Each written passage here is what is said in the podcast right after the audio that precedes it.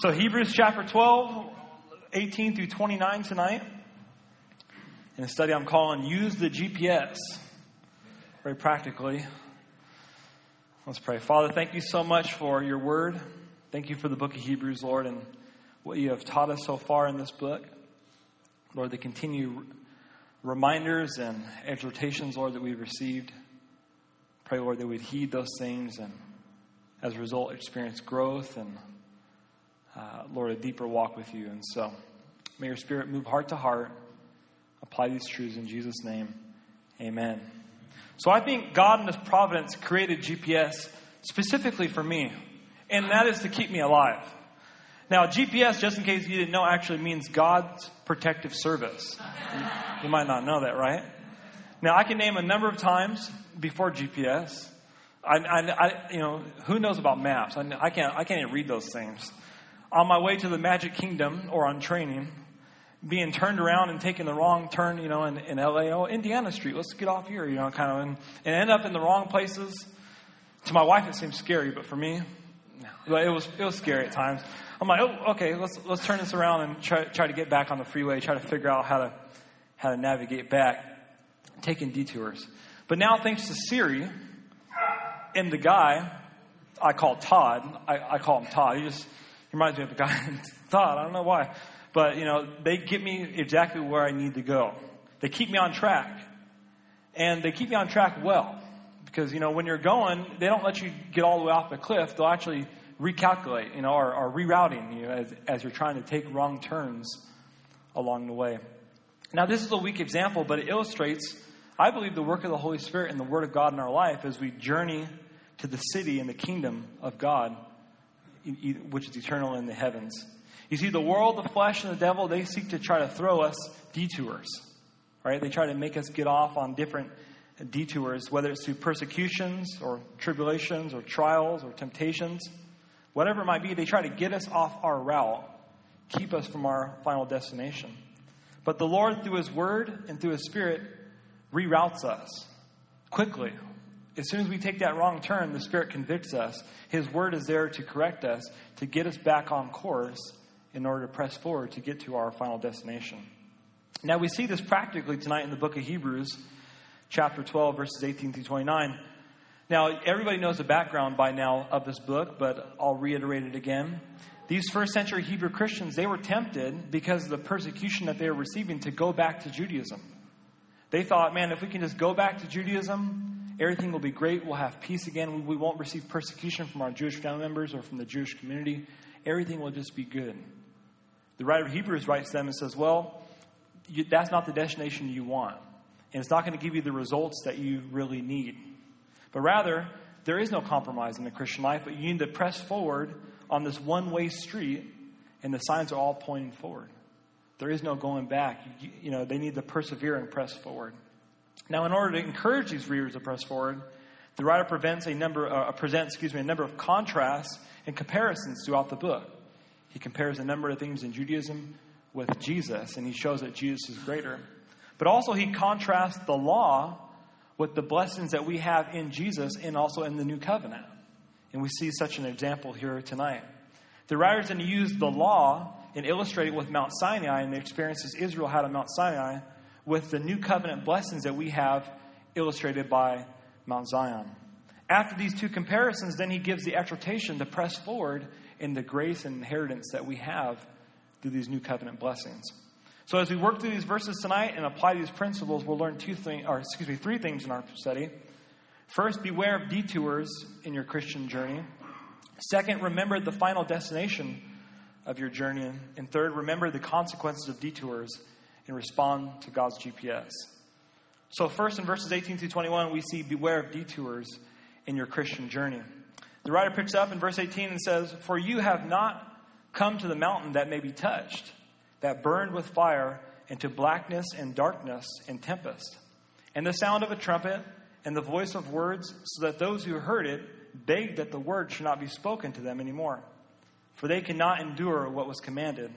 And so much as a beast touches the mountain, it shall be stoned or shot with an arrow. And so terrifying was the sight that Moses said, I am exceedingly afraid and trembling.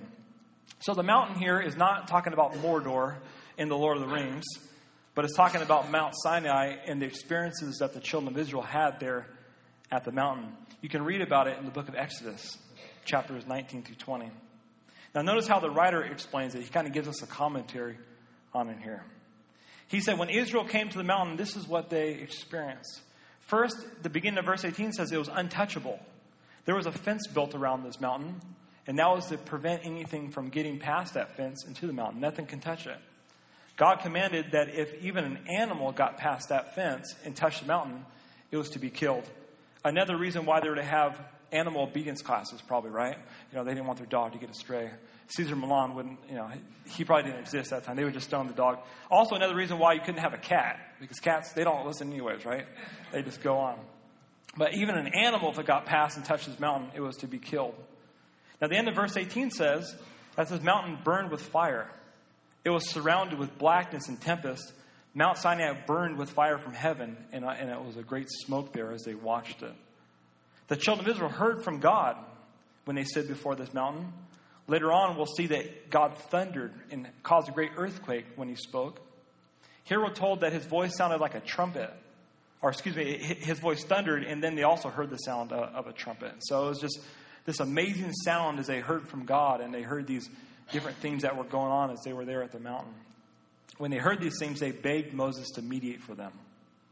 And then even Moses, the righteous leader who God used to deliver Israel and also give them the law, he was also terrified and trembled. And so, if Moses, the righteous leader, was fearful and trembling, how much more were the people? Now, the point of the writer is describing these, in describing these experiences for us was to show us that God's law was holy, it was just and good.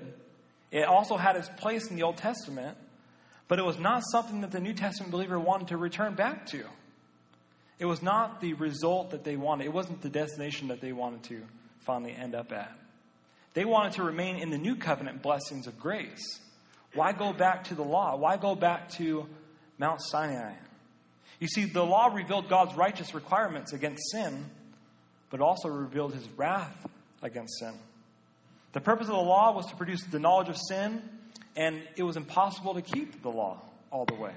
So you had this knowledge of sin, you knew what God's righteous requirements were, but the law didn't provide you the inward enabling or the means in order to keep the law. Also, the Bible says that a person is, guilty, a person is guilty of all the law if they offend one point of the law. And so God has all these laws, and then if they broke one law, they were guilty and under the curse of the whole law.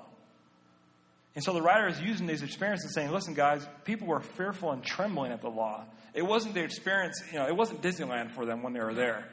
It wasn't, you know, it wasn't great. They were, they were terrified. It wasn't the closeness with God. There was a, uh, you know, a fence between them. It brought distance between them. It didn't bring them closer. So why do you want to go back to Judaism? The writer's point is clear. It's crazy to go back. They need to continue to remain where they are. You know, there's no reason to go back. You know, just press forward. Now, it can't be, we can't be too hard on these Hebrews because we experience the same forgetfulness and ignorance as we walk with Jesus. Our, you know, our forgetfulness. Often, after we're saved for a while, we forget what it was like to live in the world. You see, after we're saved, you know, the, the moment everyone gives their life to Jesus is like, okay, I'm turning away from those things. I know those things are crazy and evil, and you know they tore up my life, and you know we just flush all those things down and get away, you know, get rid of all those things. And then after we walk with Jesus for a while, we start looking back and think, well, maybe they weren't that bad. You know, we kind of forget about those things, kind of like the children of Israel did here. They began forgetting about those things. Also, we can have ignorance about these things. You see, the Hebrews were not there at Mount Sinai, they never experienced it. But yet, they had the Word of God to tell them exactly what it was like.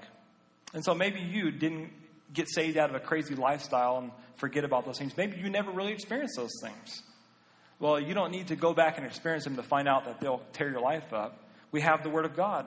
We have testimonies like Sam, like uh, Solomon, you know, and, and, and those guys. And we have testimonies of people who went out, and Solomon said, Hey, I went out and sought pleasure, and I saw all these things in the book of Ecclesiastes, and in the end, they're all vanity. They're all vexation. They're all grasping for the wind. So we have God's Word. And, you know, and we also have the reason why not to go back. Second, verses 22 to 24, we're to remember the final destination of your journey.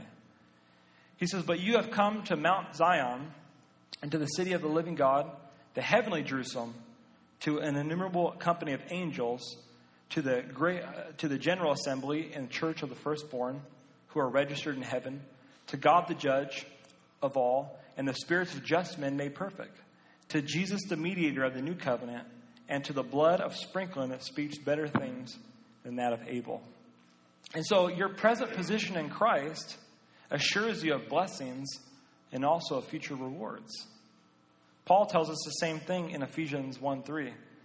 He said, Blessed be the God and Father of our Lord Jesus Christ, who has blessed us with every spiritual blessing in the heavenly places in Christ. So, because you're in Christ, exactly where you are, the Bible promises you that you have been given every spiritual blessing in the heavenly places just because you're in Jesus. Why go back? Why go anywhere else? Why not press forward and experience all those blessings that the Lord has for us? And the writer points out the same thing here. He said, Guys, think about your position. Think about what blessings you have through the new covenant that Jesus gave us through the cross. He says, You're at Mount Zion. Now, this Mount Zion is not a visible mountain now, it's a mountain that we'll see in the kingdom age. It's referring to that mountain. We know this because it's connected with the city, and this city is referring to the New Jerusalem, which we will see revealed at the end of the ages in Revelation 21 and 22. It's our eternal home where we're going to dwell forever and ever with the Lord. It's a heavenly city that ascends, or excuse me, descends out of heaven as we spend our, you know, the rest of our existence there with the Lord. Now, the writer goes on to describe the glory of this new city in contrast to the scary things of Zion or of Sinai. He says, "So here's uh, here's Zion and all the blessings that are surrounded that. Think about this in contrast with Sinai." He says, first there's angels there. You know, a number of angels that we can't even count, innumerable and they're all there dwelling with us. Second, the church of Jesus Christ is there. We're registered in heaven. So the moment you believe in Jesus, your name is registered in this city. You're allowed entrance into the city. It's pretty cool.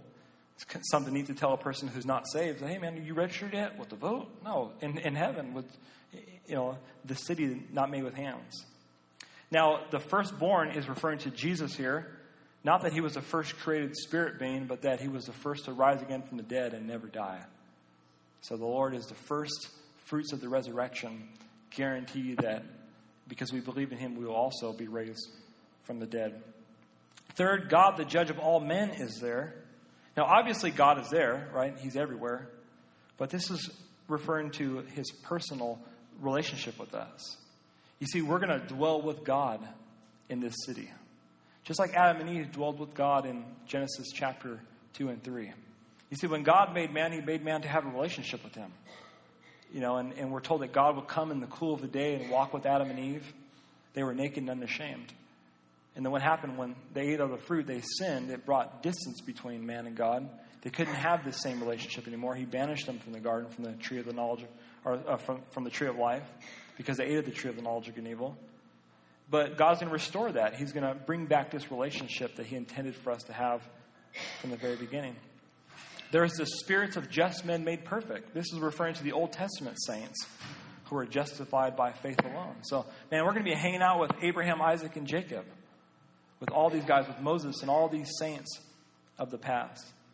And fifth and finally, Jesus, the mediator of the new covenant, will be there. So, we're going to spend eternity with Jesus there in the city. Now, referring to Jesus, it says here, through the blood of sprinkling.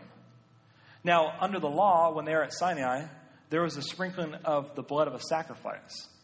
The people made a conditional covenant with God. There, God said, if you fulfill all my laws and, and keep my laws, you'll be blessed. And if you don't, you'll be cursed. And the people said, we're going to obey everything you say. And so they cut covenant there, right? They sprinkled the blood upon um, the law, and they also sprinkled the blood upon the people, symbolizing this covenant. Well, the moment we believe in Jesus, we receive this sprinkling of blood. And so we're sealed in, in the salvation that we have, but also it's representing the fact that the new covenant was signed and sealed through Jesus' blood. the fact that Jesus is the one who's going to guarantee it. It's not between us anymore. It's not our responsibility. It's based upon the Lord and Him alone. It's an unconditional covenant. Now, also talking about his blood here, it says here that his blood is greater than Abel's. You see, when Abel was killed by his brother Cain, and God came to Cain and said, Hey, uh, um, you know, why'd you kill your brother Abel? His blood cries to me from the ground. He was referring to the vengeance that his blood was crying out, that because he murdered his brother, justice must be done. Well, Jesus' blood cries out something greater. It doesn't cry out vengeance, but it cries out mercy and grace. That all those who receive it will receive mercy and grace. So the writer is very clear on what he's communicating here. He says, Guys, look at Sinai, look at all the judgments and all the scary stuff that was surrounding that mountain, but look at Mount Zion and all the blessings that surround that. Your name is registered in heaven. This is the destination that you're heading towards. Why go back? Rather, respond to the blood of Jesus and the grace that comes through that and continue to press forward. He goes on and talks about um, responding to God and, and also to his GPS in verses 25 through 29. He says, See that you do not refuse him who speaks. For if they did not escape who refused him who spoke on earth, much more shall we not escape if we turn away from him who speaks from heaven, whose voice then shook the earth but now he has promised, saying, Yet once more I shake not only the earth, but also heaven. Now, this yet once more indicates the removal of those things that are being shaken, as of things that are made, that the things which cannot be shaken may remain. So the writer is using some serious words here. Notice this. First, he refers to the word. Eh, he refers to the word refuse, and then he refers to the words turn away. He said, Hey, don't refuse God who's speaking to you and don't turn away. This describes a disobedient child who is blatantly defiant against their father's word, right? You talk to them, you tell them something, and they don't hear you, and then they just turn their back on you and walk away. It's like, oh, wow, right? God cannot and will not let that disobedience go. It must be disciplined. And the writer of Hebrews is talking to the children of Israel here, these Hebrews, the same way. He said, Hey guys, listen, God is speaking to you right now. He's crying to you through the blood of Christ and through the new covenant that He has established, through His word.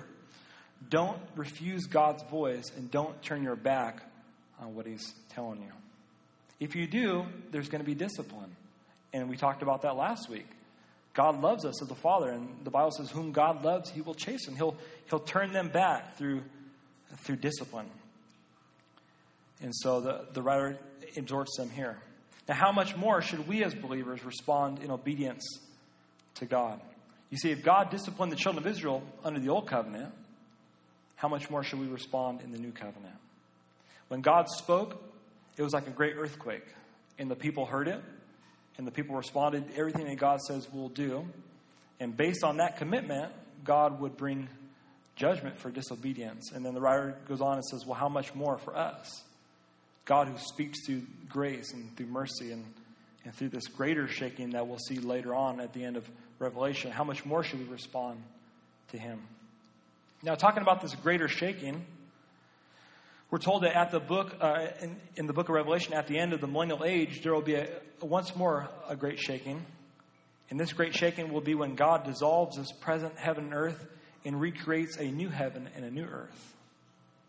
Now, the purpose of this shaking is to do away with the material and bring about the eternal, the city of God, not made with hands, eternal in the heavens. And so there's going to be one more shaking. Therefore, since we are receiving a kingdom which cannot be shaken, let us have grace by which we may serve God acceptably with reverence and godly fear, for our God is a consuming fire. So, in summary, therefore, or in light of what was previously said, why go back to Judaism? That only brought judgment and distance from God. Judaism and the temple would be done away with. They were material things, and they would soon be dissolved. It would give way to eternal things, and those eternal things are those things that they were headed towards the promises of God that they were walking by faith in, as their forefathers did. They were to press forward. So, based on this, if they were getting off in their thinking, God would correct their direction. as they rely as they would hear his word and also rely upon his grace. It would reroute them, right? This passage, it would reroute them to, to keep them on track. As they walked in God's grace, they would experience the blessing that God had for them. This would produce reverence and godly fear. Now, what's reverence and godly fear? Well, it's in total contrast to refusing to hear God and, the turning away that we saw in the disobedient child. Right? The one who refuses to hear and the one who, who turns their back on God, to walk in reverence, to walk in fear, is to hear God and to respect Him and to respond to the word that He's saying. That's what the writer wanted them to do. And if they would correct their course and keep on the right path, they would be following God's protection and they would reach the final destination that they wanted to be at. And the same is true for you and I. We live in a world that's consumed with material things, the here and now. And the writer says, hey, don't put your stock in this material world because there's going to be one more great shaking and it's all going to dissolve. And only the eternal things are going to last. It's easy to get detoured by these things, but we need to allow the Spirit to check us and to continue to reroute us. He's not going to let us get off the cliff, but He'll continue to strive with us daily as we walk with Him. If God's speaking to you tonight, respond to it. It's God's protective service, it's His GPS who's speaking to you. It's nothing to fear, it's nothing to run away from, but it's something to respond to to keep you rerouting back to the course that God wants you on. Let's correct our course and keep our minds focused on the heavenly things because that leads to his eternal inheritance and eternal rewards. Amen?